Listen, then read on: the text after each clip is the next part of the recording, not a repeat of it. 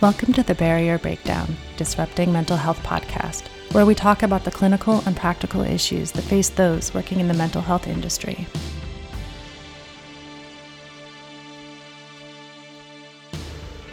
Hey everyone, thank you for joining us for today's episode of the Barrier Breakdown Disrupting Mental Health. My name is Erin Molyneux Bailey. I'm the Chief Operating Officer at Cognitive Behavior Institute, and I have with me here today, as always, uh, our co host, Dr. Kevin Caridad, the CEO and owner of Cognitive Behavior Institute. On today's episode, we have a very special guest. Uh, Dr. David Wennberg is here to join us today. And Dr. Wennberg is the CEO of Quartet Health, a technology company transforming mental health. He has a master's in public health from Harvard and an MD from McGill, and he is a member of the Dartmouth Institute for Health Policy and Clinical Practice faculty. Dr. Wennberg has extensive leadership experience in healthcare, and some of his prior roles include senior scientist at Maine Medical Assessment Foundation, chief science officer at Health Dialogue, CEO of Northern New England Accountable Care Collaborative, and Chief Science Officer at Quartet Health. So thank you very much for being here with us, uh, Dr. Wennberg. We're very excited to have you. Erin, it's truly my pleasure to be here. Thank you. David, thanks for, for coming. Uh, why don't we start off telling us a little bit about Quartet and then a little bit about what brought you into uh, behavioral health field? So Quartet is a um, is on a mission to improve the lives of people with mental health care conditions through technology and services. And essentially, we think about that in four, four sort of pieces. First is um, making it much easier for people to get access to care. And CBI has been a critical partner for us in being able to do that. The second one is to help uh, make it so that people on the access side can get to the right person for their, for, their, for their conditions and needs um, through a variety of different technologies and, and, analytics. The third is to improve the quality of care over time, or not to, not to improve the quality of care, excuse me, to get people to the right care, which includes quality of care. Uh, and then the last part is also the realization that uh, because the realization that mental health care is a chronic condition, mental health conditions, excuse me, are chronic conditions with acute flare-ups, we want to be the trusted partner for, for members and patients as they transition over time. So they think about us to help them get to care to excellent quality providers such as CBI. Great. Uh, awesome. Uh, I know I've used Quartet for many years, and uh, one of the reasons why we had you on, we know how it can really be transformative uh, in, a, in, an open healthcare system. Tell us a little bit about what led you to behavioral health specifically. You have such a broad background. Uh, what led so, you to? Yeah, so like a lot of folks at Quartet, actually, Kevin and Erin, I came here um, first and foremost because of uh, challenges one of my kid, kids had in getting uh, with mental health care. Um, one of my daughters uh, has um, pretty moderate to severe uh, OCD, uh, and she had been in needing of, of, getting advanced care, more more um, a, a cha- um, adjustments in her medications, and so she we connect, she got connected to a psychiatrist um, who helped her get onto the right medication. But when the time came for her to, she was actually on um, on Klonopin, clonazepam, excuse me, as a transition drug. Um, she was given a date to stop, but no written notice about a, a taper, and she got into pretty terrible withdrawal syndrome. Uh, and uh, despite reaching out to her, her, her physician, who didn't respond to her, um, she was getting more and more severe. She reached out to me, and I basically had to intercede on her behalf. Um, she's great. She's an amazing person really like crushing it in her new world. Uh, but it was a realization that was my like the closest realization of how the separation between physical health and mental health care can create tremendous barriers and and, tra- and, and problems for people who need care. And so I was on. I basically came here as a personal connection to it. And when I saw that at that point, ten page pitch deck. Um, I said, this is something that I think could really help people like my daughter who don't have a physician as a parent. And so I jumped in full board, uh, full, full, full time with that, and I've never looked back. It's been such an exciting ride. Great. Can you tell us a little bit more about the specifics of Quartet and its reach across the country? Sure. So we are now uh, in the process of um, uh, moving to fully 32 states across the country. Uh, and the, the reach varies a bit from state to state. We're now, we will be in, in the first, at the end of the first quarter of 2021, we will be with what I would call full services and te- technology and services in nine states. And I'll talk a little bit about what that means, Kevin, in a second. And then in, in, um, in addition to those 10 states, we will be in another 22 states uh, supporting one of our key customers who, in response to the COVID uh, pandemic, needed access to telehealth care. And so, in that case, that's much more of a telehealth play supporting local providers, which we'll come back to because we don't provide care, but we enable local providers to deliver care um, and get the patients to them. And so that's a little bit of a different play than some of the other stuff we've had. Uh, if it makes sense, Kevin, I can go a little bit deeper about what we do when we're full. Yeah, I think it'd be great. Pittsburgh's a great example. So we think about this integration of care, primary care and physical health and mental physical health care, excuse me, and mental health care is a critical aspect to health and care. Um, so in the Pittsburgh market, as an example, um, we work very closely with the large systems and smaller practices on the physical health side, uh, and then with stellar providers like CBI as well on the, on the mental health care side. Um, our technology allows uh, workflow integration on the physical health care side so that patients can be referred into mental health care. Uh, we use an algorithm that identifies the highest need patients, prompting the primary care physicians usually whether they to alert them about needs to care. Um, and then we have a matching algorithm that matches the patient's what the patient needs based on their clinical needs and their preferences, um, and, such as gender or telehealth or physical health care in the post-COVID time. Uh, and then that matching algorithm identifies the highest probability quite uh, provider for that person.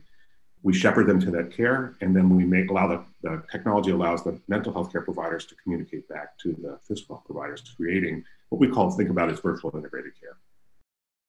No, I think that's great. I think one of the things I remember, particularly about the uh, algorithm and identifying those that are either undertreated behavioral health or not being treated at all, and it's triggered within the system, and alerting the PCP is we know that there's this large population that go unserved or unrecognized with an issue. And what it really began to do, and, and I remember this very much so, I think it was around the end of 2014, probably 2015, uh, June, uh, is that when that started, what all these clients had and coming, well, I don't think I have a problem, is what they were saying. But when you look at the the measures that that would come across, whether it be a PHQ9 or GAD7, to really uh, surveil to see what's going on, they had they had concerns, and then over time, you could just see how. Uh, how the clients did better, uh, and they were just wouldn't have been identified any other way other than through this technology. Which, uh, for the for the first time, someone uh, on the on the behavioral health side was kind of like, "This is pretty cool." Cool. I appreciate that, that, that shout out. I mean, it was, it was, it's and it's evolving all the time, as you know. Um, but it is interesting that 25% or more of the people we identified who are likely to need mental health care have never had prior treatment, and honestly, um, their physical health providers had never thought about it either. And so it's an interesting, and it does create some interesting contra- uh, um, complications of the conversation because a lot of people, you know, don't haven't admitted to it or don't even think about it but it's a critical aspect of, of getting people better is, is to do is to really have that proper conversation which you guys know so well about Great. Could you, could you, tell us a little bit about there are maybe some listeners out there who are not current quartet providers and they may be very interested in joining your network, so to speak. So could you tell us a little bit about you know who might be a good fit um, and how they could get connected with Quartet Health? Excellent, Erin. Thank you for that. Um, so the easiest way to get connected to, to Quartet Health is through our website, and we will give you that information later so you can su- supply that to your listeners. Um, what we focus on, on is uh, identifying, we tend to do it by geography by geography. And so you'll see a lot of work in the Pittsburgh area, New Jersey, North Carolina, Washington State, and so on, with a lot of communications to identify people and pull them into the platform.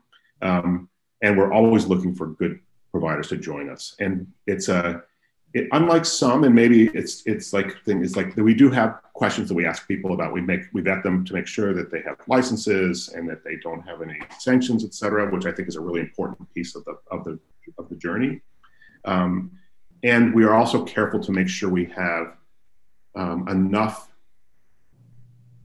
patients or clients in the geography so it's worth their time to, to join up. So, because one of the things that we learned very early on is that we try to bring, bring everybody in as we could in a, in a region before we had this, the demand on that side. And so we want to make sure it's a really good experience for the, uh, the providers in that case. And so sometimes we'll say, we'd love to have you on it. We're not quite ready yet. And that's really the reason is because we want to make sure if we can get there, we can get them to the piece. Because we think the value proposition for, um, for uh, mental health providers is very high. First of all, we identify patients who are in need of care. The matching algorithm makes sure that they have um, that they are matched to the provider who treats that condition, who is open and ready for care, who has open set uh, slots. And then the other part that's interesting here is that both through the patient application, but also through our, our care navigation team, we help people get to care. So, as you know only too well, one of the critical issues that providers have is that it's is the no-show rates. And so we've been able to demonstrate in, in, in geography after geography that we can decrease the no-show rates by basically supporting nudging people to get to care and so that you don't end up having open slots from that perspective. So it's a it's an interesting value proposition one of the things I remember I liked about that was the matching also of insurances. So all that stuff's done ahead of time. So system has a lot more detail than than you gave that I think would be great for people to follow up for uh, to see how how it how it's a good fit for them. Thanks, Absolutely. Kevin. Absolutely. Always, I always forget about that stuff. all those details that like, but insurance match is a really important one because you both the both spend a lot of time yeah and even you know having the the member id number and the group number and the patient's address and all that information that you know sometimes can take a while um, on an administrative side that is kind of all wrapped up neatly you know right in one place when you go to accept the referral. Um, as well as excuse me some some background information from you know the pcp that they can send over um, which is you know really incredible also in case there's anything significant that sticks out that that the clinician should be should be aware of.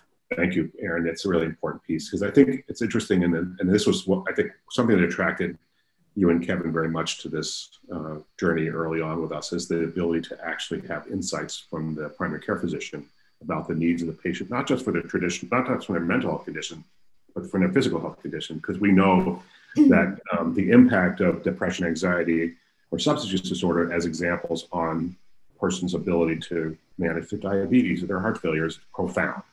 And so knowing how you can use that sort of to knit people together so you can create a therapeutic bond in some sense allows people to overcome some of the stigma that's still available, still around, um, if you talk about their diabetes, they don't care about to talk about that. And well, by the way, this can help you get there. So it's a really interesting piece. And yes, that that information comes over from the primary care physician, as well as the rest of the information.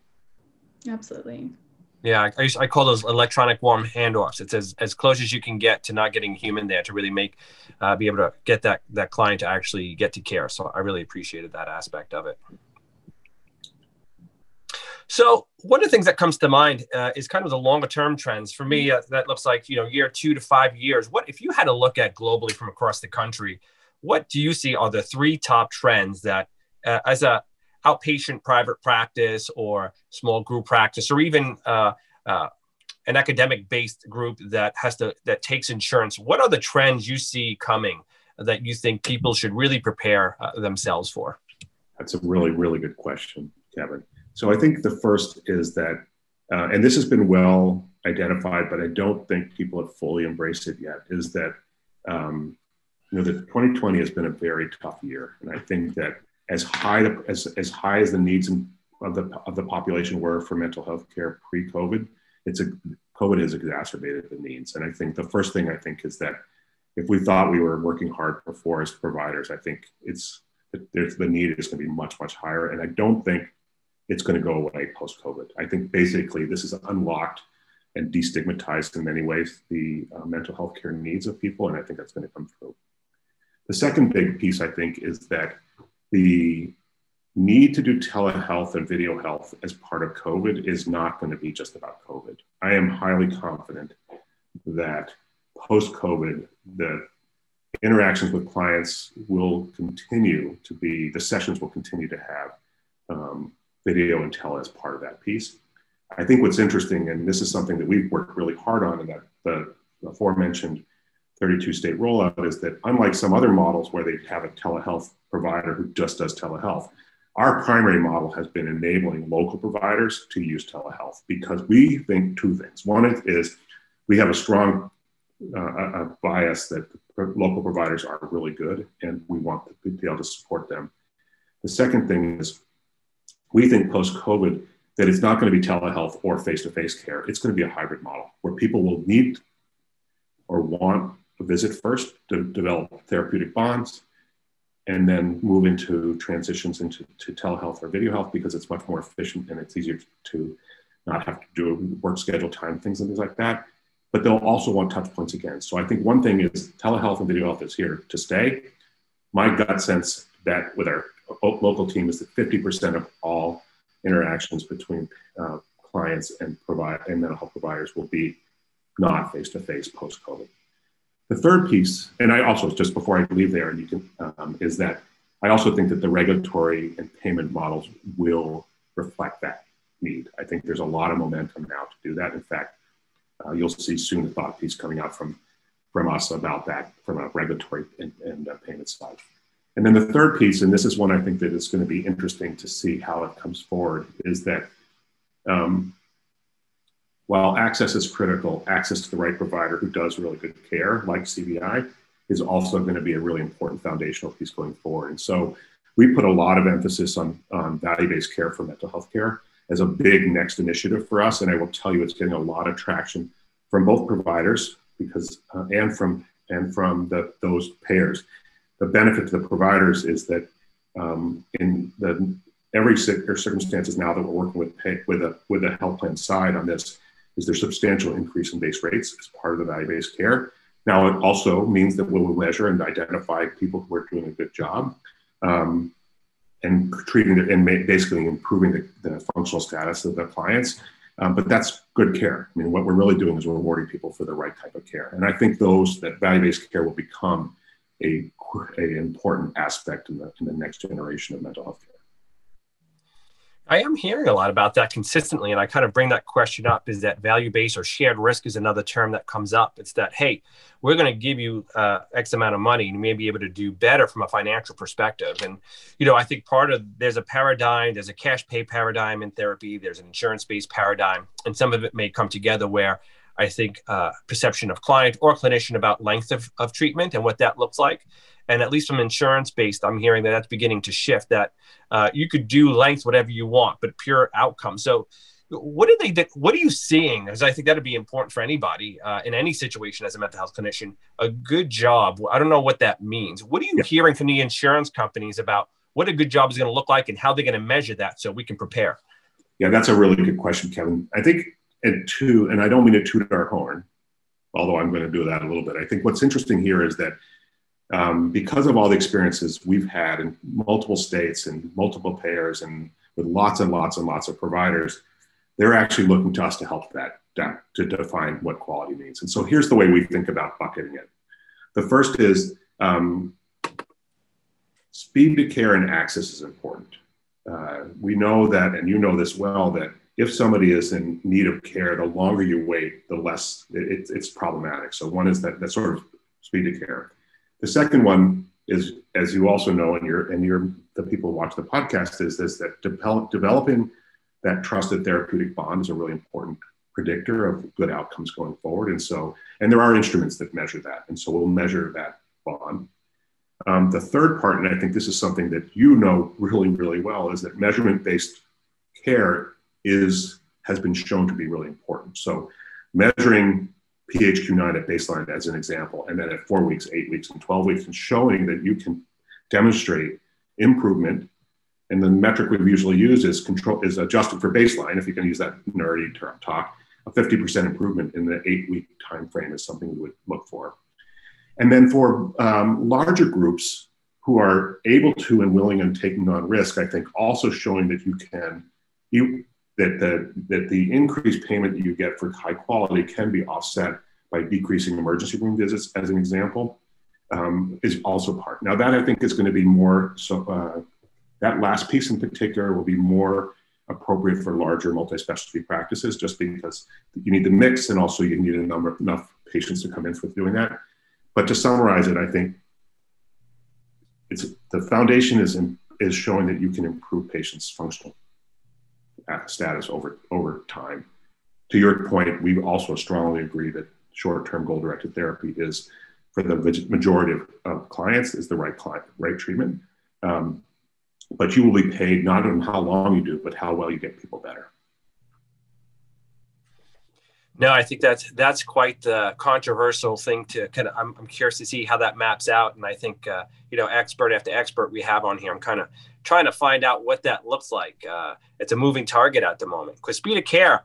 You know, I could see how it's very difficult in this time. Uh, we were speaking with Allegheny Health Network. Uh, Doug Henry, and one of the things he was saying about is this huge increase, 40% increase in demand. And so you know, when all the systems are overwhelmed, how do you measure speed to care? And, and it's just kind of a, a problem of where we are, not any one specific. So it's complicated.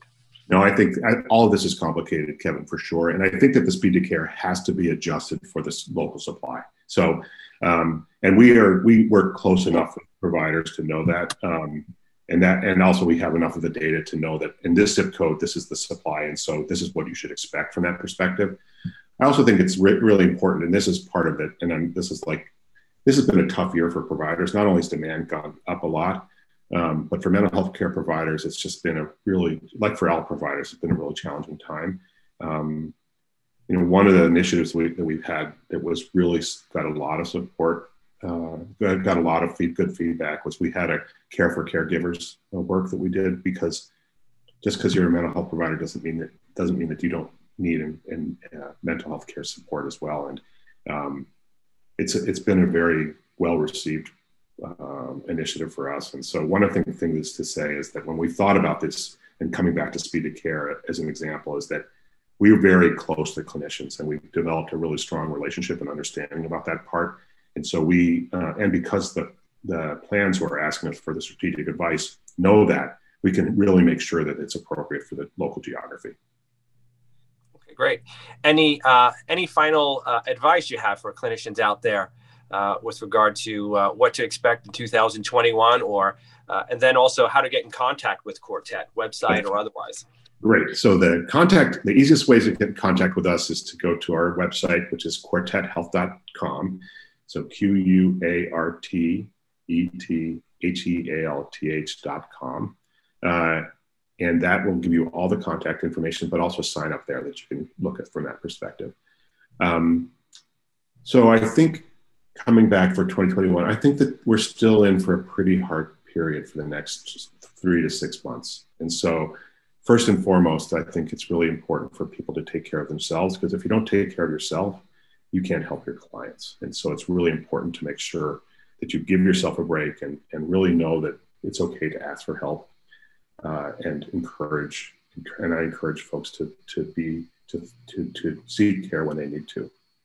The second thing I, is that um, I do think that the demand is going to continue to grow, and so it's a really good time to be a provider at this point. I mean, I think that your opportunities here um, for new providers to come in to get quickly fill up their pack to get quick numbers of clients as well as existing providers to have even more precise identification of the right type of clients for them, I think is really big opportunity.